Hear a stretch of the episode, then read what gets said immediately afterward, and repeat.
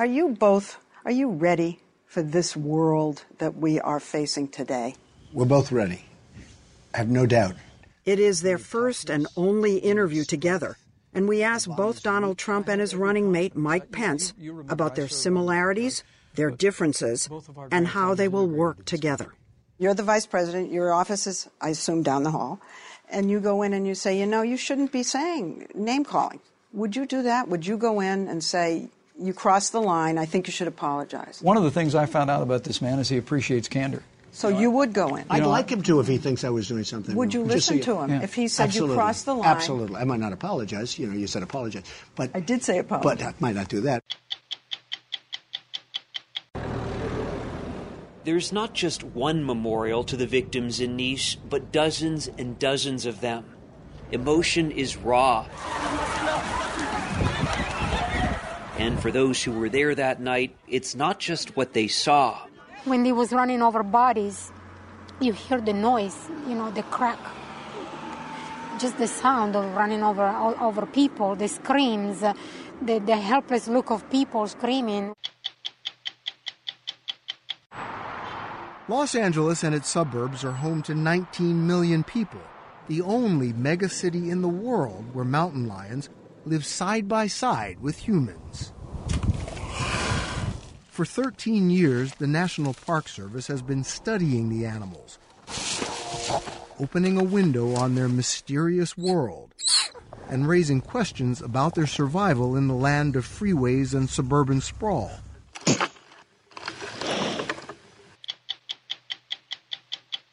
I'm Steve Kroft. I'm Lesley Stahl. I'm Bill Whitaker. I'm Scott Pelley. Those stories tonight on sixty minutes.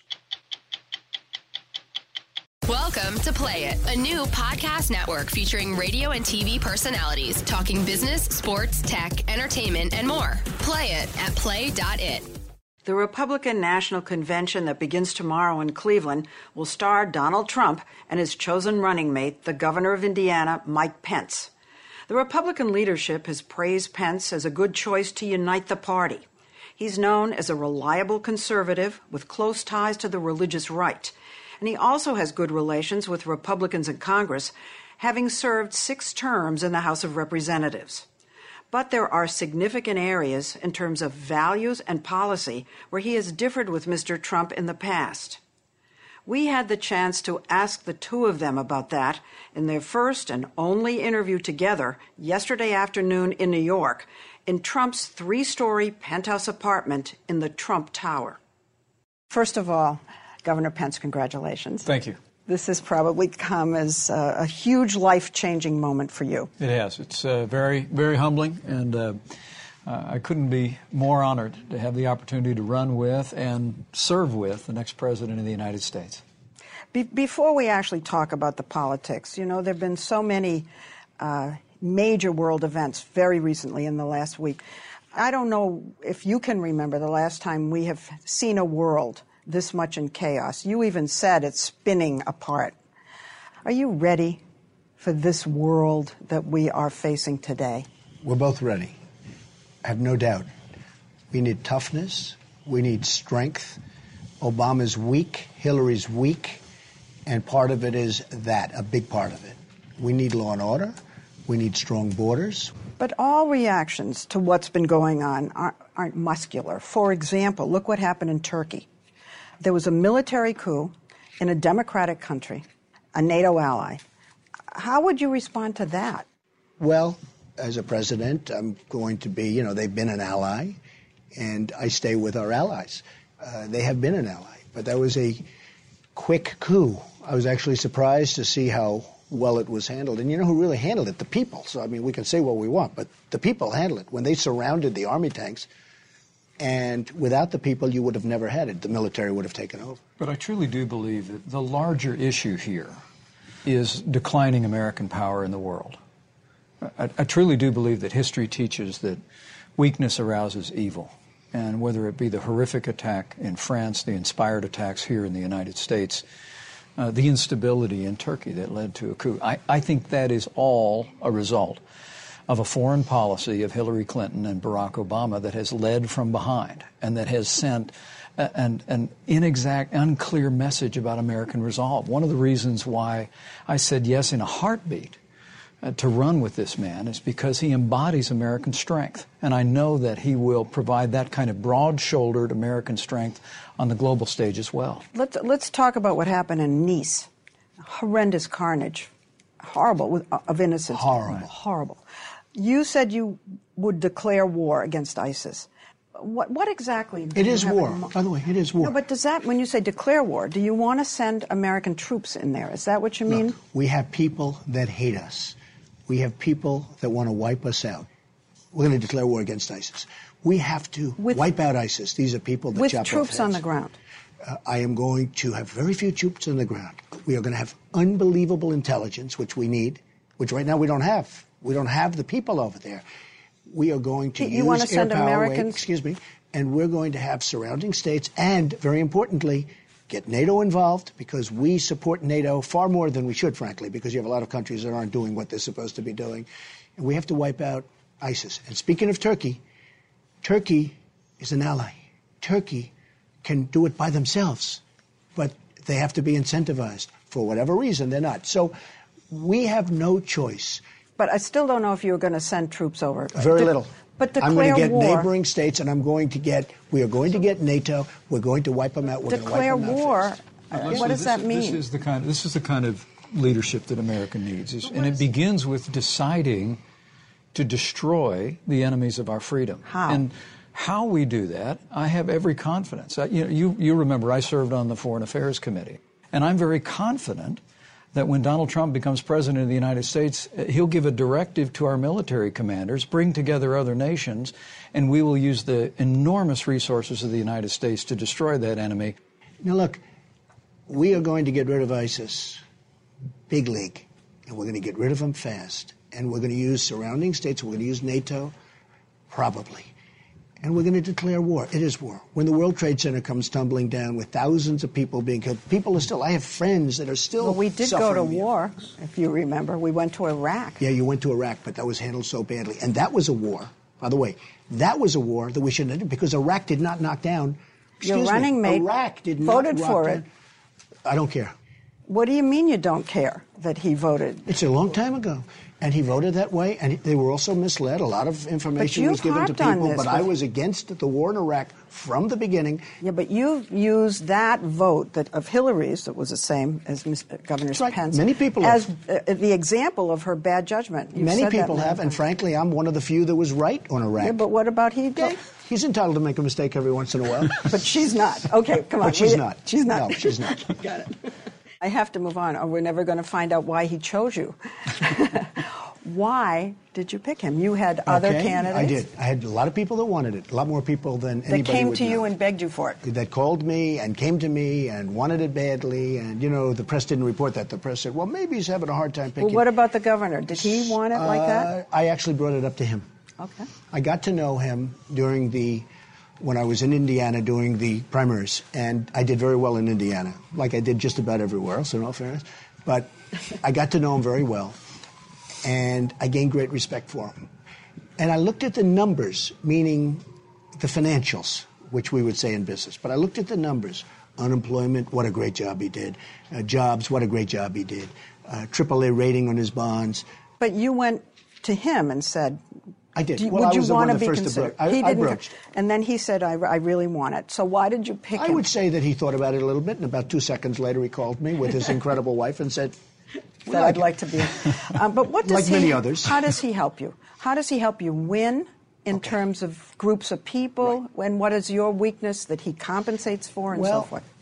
I went for the quality individual rather than I'm going to win a state, because I'm doing very well in Indiana. I guess I'm a lot up.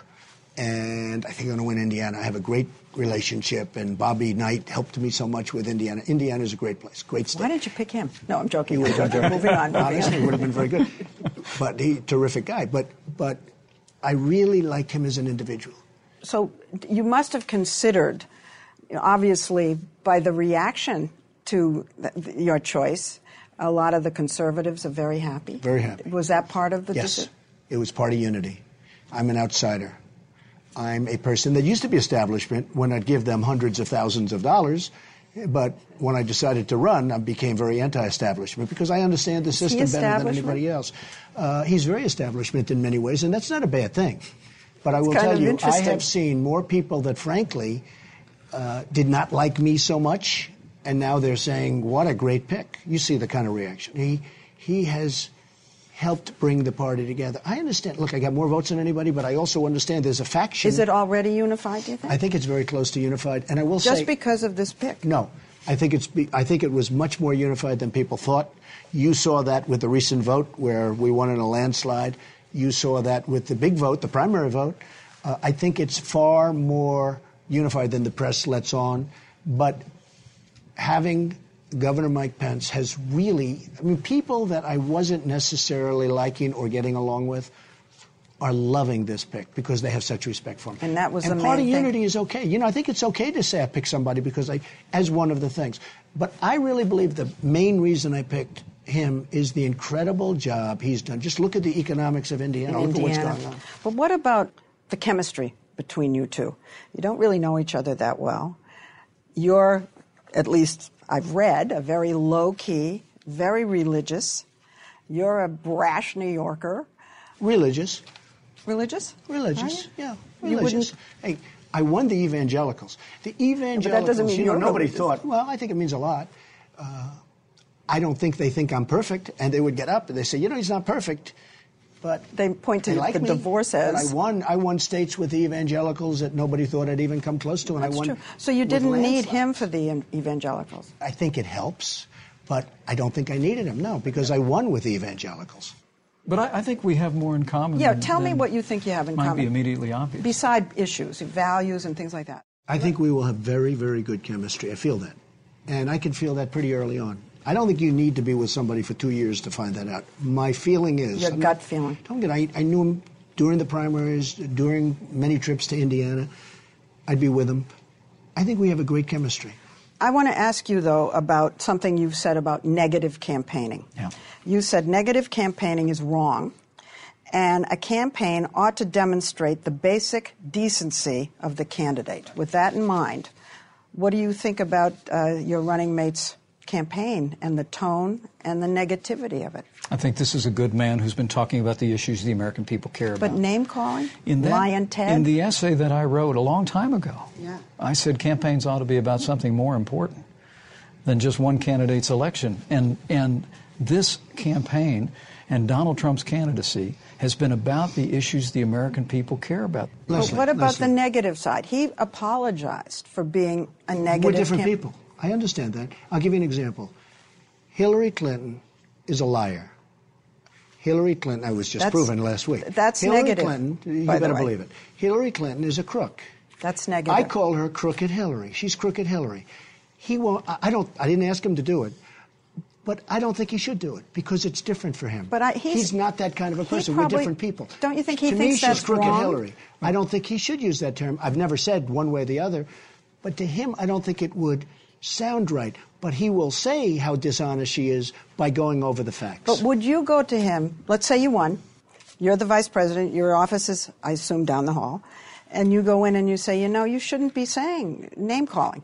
Would you do that? Would you go in and say, you crossed the line, I think you should apologize? Look, would you do something like that? Look, uh, he's it, laughing. It's probably uh, it's, it's, it's okay. It's probably obvious to people that our styles are different.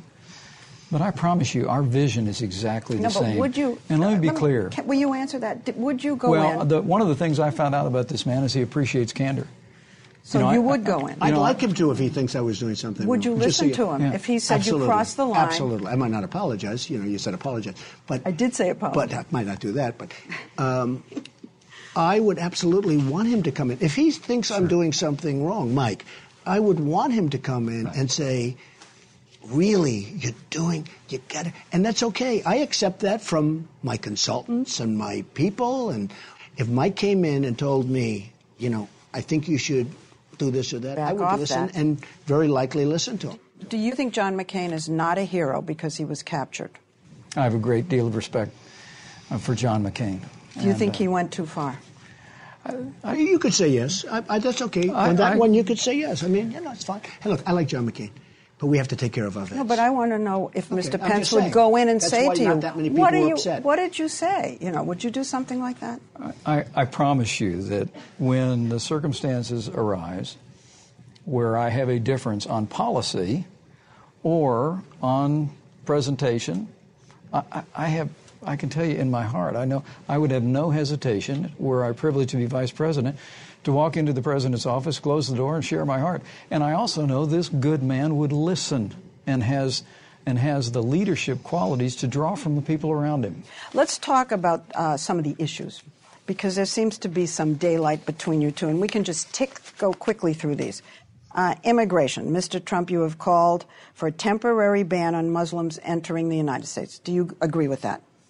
I do. In fact, in Indiana, we uh, suspended the Syrian refugee program in the in the wake of a terrorist attack. We have no higher priority than the safety and security of the people of this country, and, and Donald Trump no. is right to December, articulate that view. In December, you tweeted, and I quote you, calls to ban Muslims from entering the U S are offensive and unconstitutional. So you call it territories, okay? We're going to do territories. We're going to not let people come in from Syria that nobody knows who they are. Hillary Clinton wants five hundred fifty percent more people to come in than Obama, so who doesn't know what he's doing. So you changing so we'll call it your no, position? I, I'd call it whatever you want. We'll call it territories, okay? So you know, not Muslims. The Constitution, there's nothing like it. But it doesn't necessarily give us the right to commit suicide as a country, okay? And I'll tell you this. Call it whatever you want. Change territories. But there are territories and terror states and terror nations that we're not going to allow the people to come into our country. And we're going to have a thing called extreme vetting. And if people want to come in, they're going to be extreme vetting. We're going to have extreme vetting. They're going to come in, and we're going to know where they came from and who they are. You just asked me if I'm comfortable with that. And I am. What, what Donald You're look, on the clearly, same page on this, that. Clearly, this man is not a politician. He doesn't speak like a politician. He's done pretty He's, well. He speaks from his heart. Thing? I think that's a good thing. He speaks from his heart. And, uh, well, I think the, I speak from my heart and my brain, just so right. we understand. A lot of people speak from their heart. But right. This is maybe more important. Let's go to trade. You have voted for every trade agreement when you were in Congress uh-huh. that came before you. You're supporting the Trans-Pacific Partnership that Mister Trump says would rape this country. Now, are you going to be able to go out and campaign in support of his protectionist positions? Well, I, I support free trade, and so does Donald Trump. I mean, Not really. I do. Oh, no, I'm free trade, but I want to make good deals. No, no, no. I'm all for free you trade. Talk about you know, I'm not an isolationist. A lot of people think because I want to make good deals, you want to undo these people. agreements. Wait a minute, Lesley. These are stupid people that think that. I want to make great deals for our country. We have deals like the deal signed by Bill Clinton, NAFTA. One of the worst things that ever happened to this country in terms of trade, in terms of economics. What do you think about NAFTA? You're absolutely right. I've supported free trade throughout my career. But okay. the truth of the matter is NAFTA has provisions in that law that call for it to be reviewed that have never been never been uh, initiated.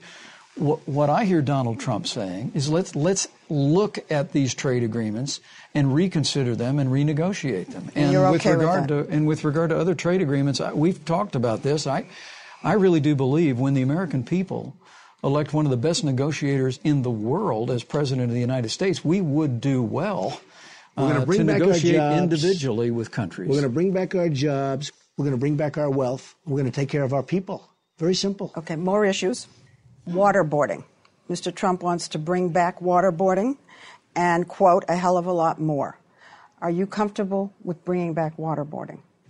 I, I don't think we should ever tell our enemy what our tactics are. But what about that? What about, he's publicly like that said answer. that. I don't think we should, I uh, I think. But are you okay with the idea of I think, waterboarding? Uh, I think enhanced interrogation saved lives.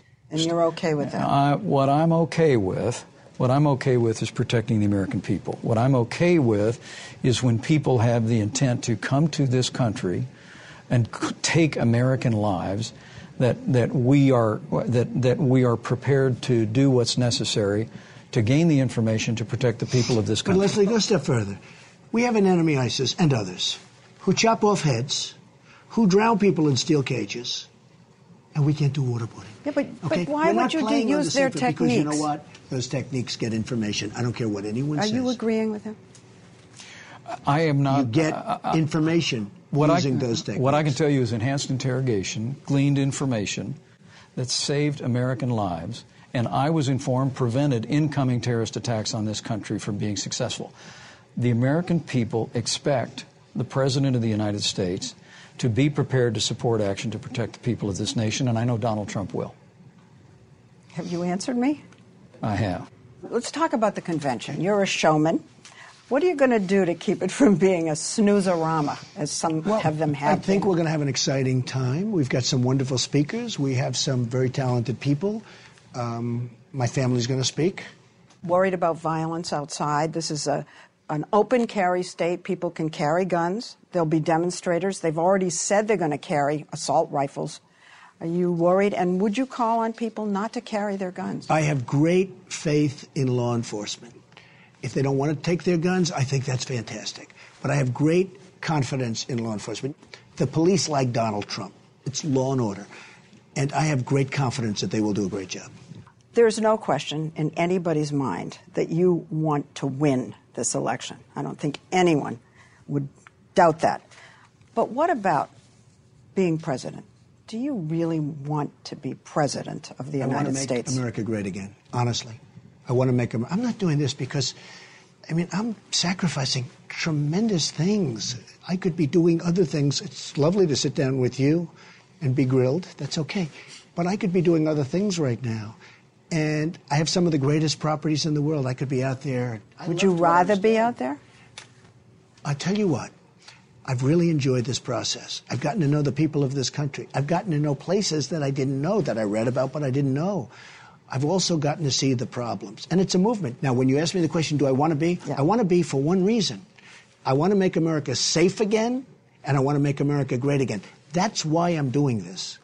And I love it. And you want to govern. I mean, it, I do want to govern. It, it is different I building do. a movement and I then govern, going I, in there I, with the nitty-gritty and sure. all that tough decision No, no, I making. want to govern. Okay. Uh, this is my absolute final question.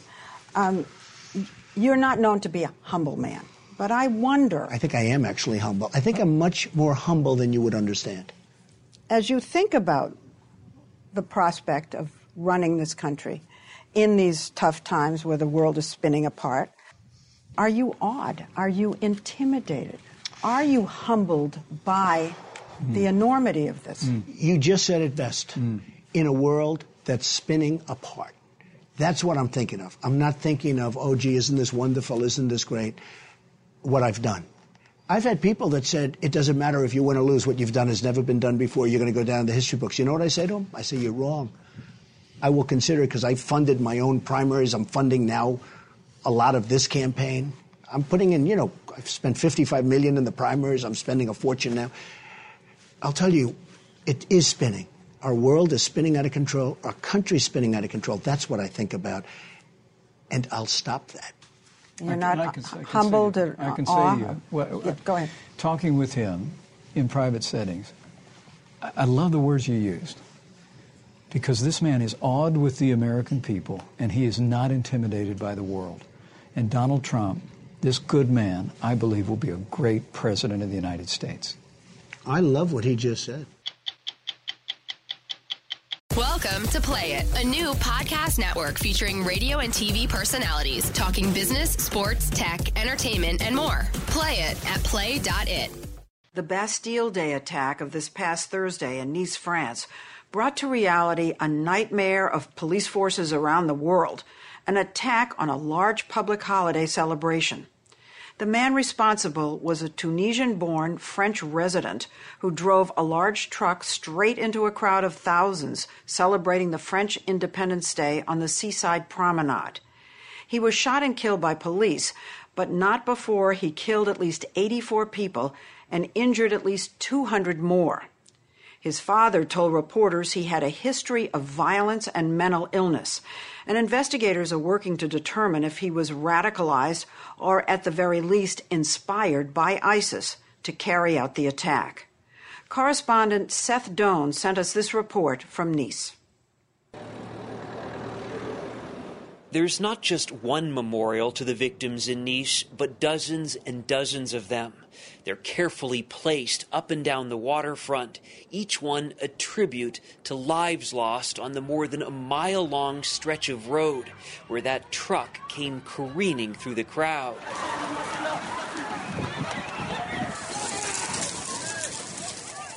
Emotion is raw, and for those who were there that night, it's not just what they saw.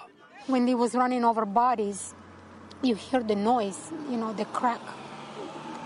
Just the sound of running over over people, the screams. Coming to Nice for Bastille Day is a sort of family tradition? Oh, yes. Aaliyah Jordan and her mom Sylvia have been coming to Nice from North Carolina for more than a decade. On Thursday night, that truck came barreling toward them. Sylvia Jordan's father, Gaetano Moscato, got caught underneath. And I noticed that my dad, his uh, lower leg was gashed open, the, the bone was sticking out. Everything was open. How is it to see something like this? It's traumatic. It doesn't feel real. Um, there's nothing you can do. You're just completely hopeless. You try and flag down ambulances, and people were grabbing your hand and pulling you back because they know that there's nothing you can do. Um, people just cry. They hang on to their loved one. There's, n- there's nothing you can do. Moscato lost his leg but survived. This video, shot by an eyewitness, is too disturbing to show in its entirety, but reveals the horror that unfolded that night. Was there enough security in place? Je ne le pense pas. I don't think so, Christian Estrosi told us. Estrosi was Nice's mayor until a few weeks ago, and now he's the president of the region. He told us France is at war with radical Islam and supports his government's view that the attacker, Mohamed Lahouaiej-Bouhlel, committed a terrorist act. I asked for the same security measures to be put in place for Bastille Day here as France had for the Euro twenty sixteen sporting event, Estrosi told us. Unfortunately, that wasn't the case.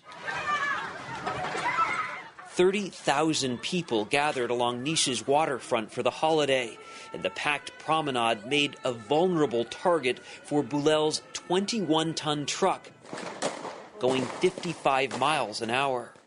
You see the intelligence. Who was this man? We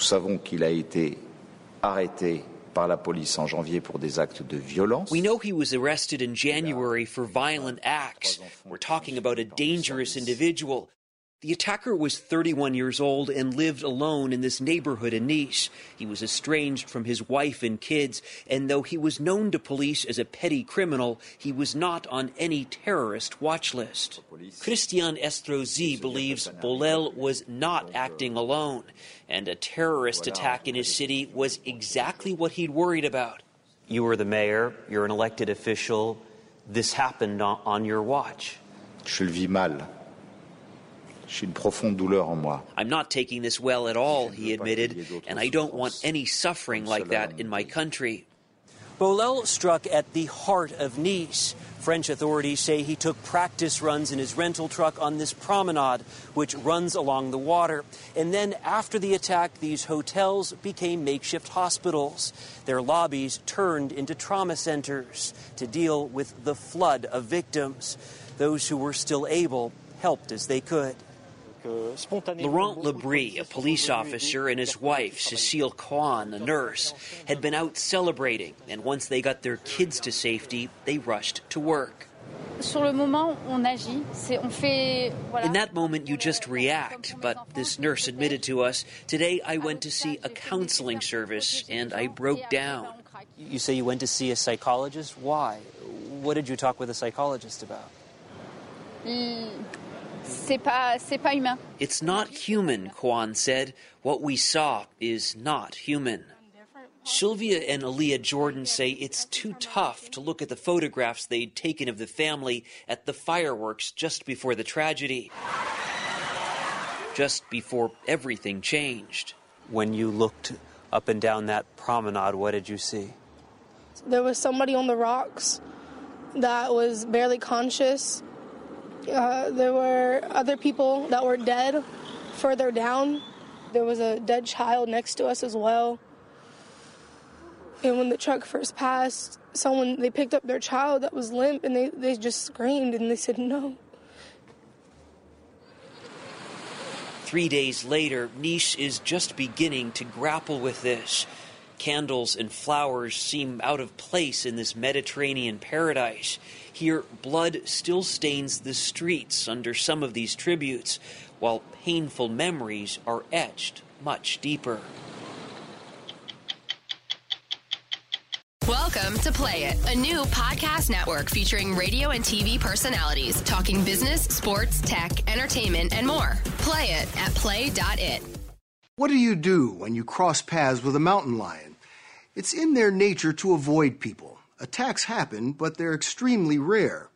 Experts say if you stand tall, wave your arms, yell, but don't run, they'll back off. In Southern California, that's advice worth remembering.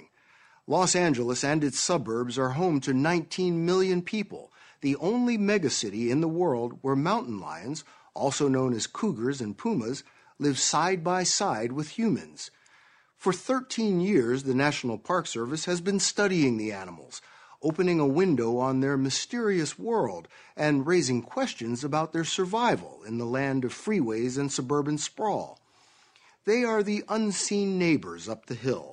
And as we first reported earlier this year, sometimes they come to call.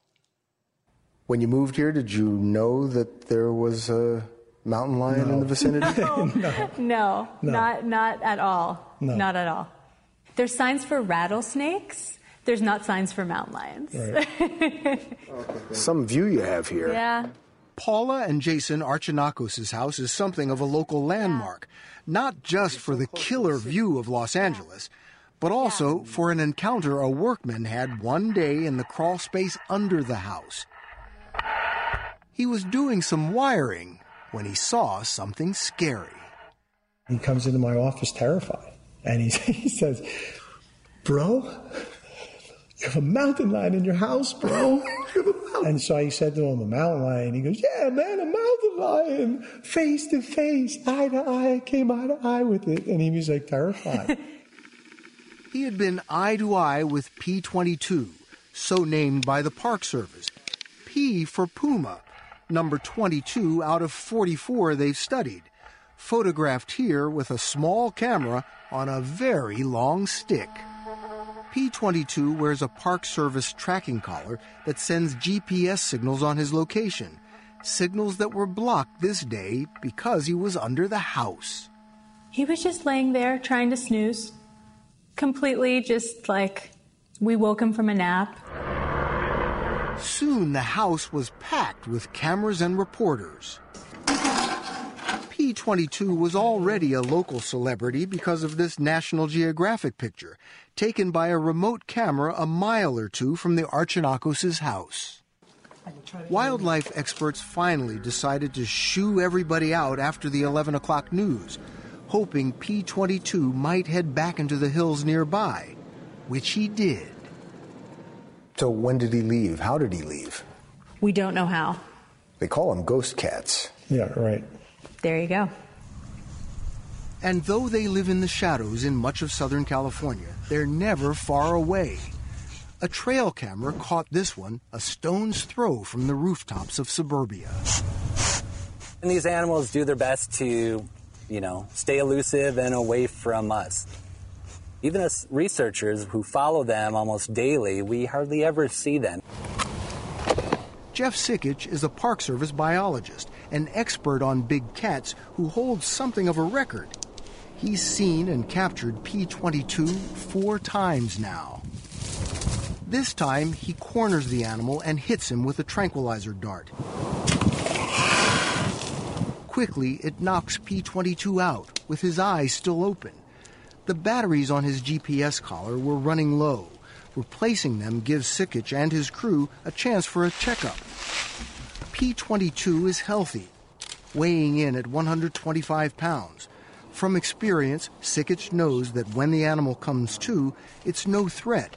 The instinct to get away from people kicks in. Sure enough, a groggy P twenty-two wakes up and stumbles back into the shadows. Here's the past eight months of where P twenty-two has traveled. The G P S signals from their collars tell Sikich and his colleague Seth Riley where the animals roam. P twenty-two wanders the hills of Griffith Park, a small enclave in Los Angeles frequented by hikers and visitors to the park's famed observatory.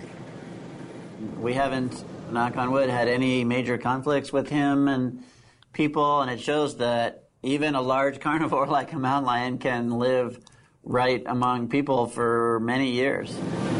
They think P twenty-two migrated east across the Santa Monica Mountains for twenty miles or so, perhaps chased out by a bigger male.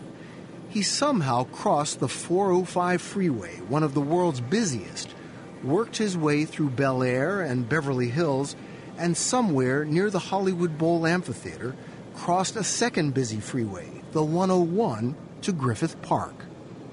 P twenty-two had it great. No competition, no other adult males in Griffith Park. Seemed to be plenty of prey for him. He's been in Griffith Park for three years now, all alone, looking for love in all the wrong places.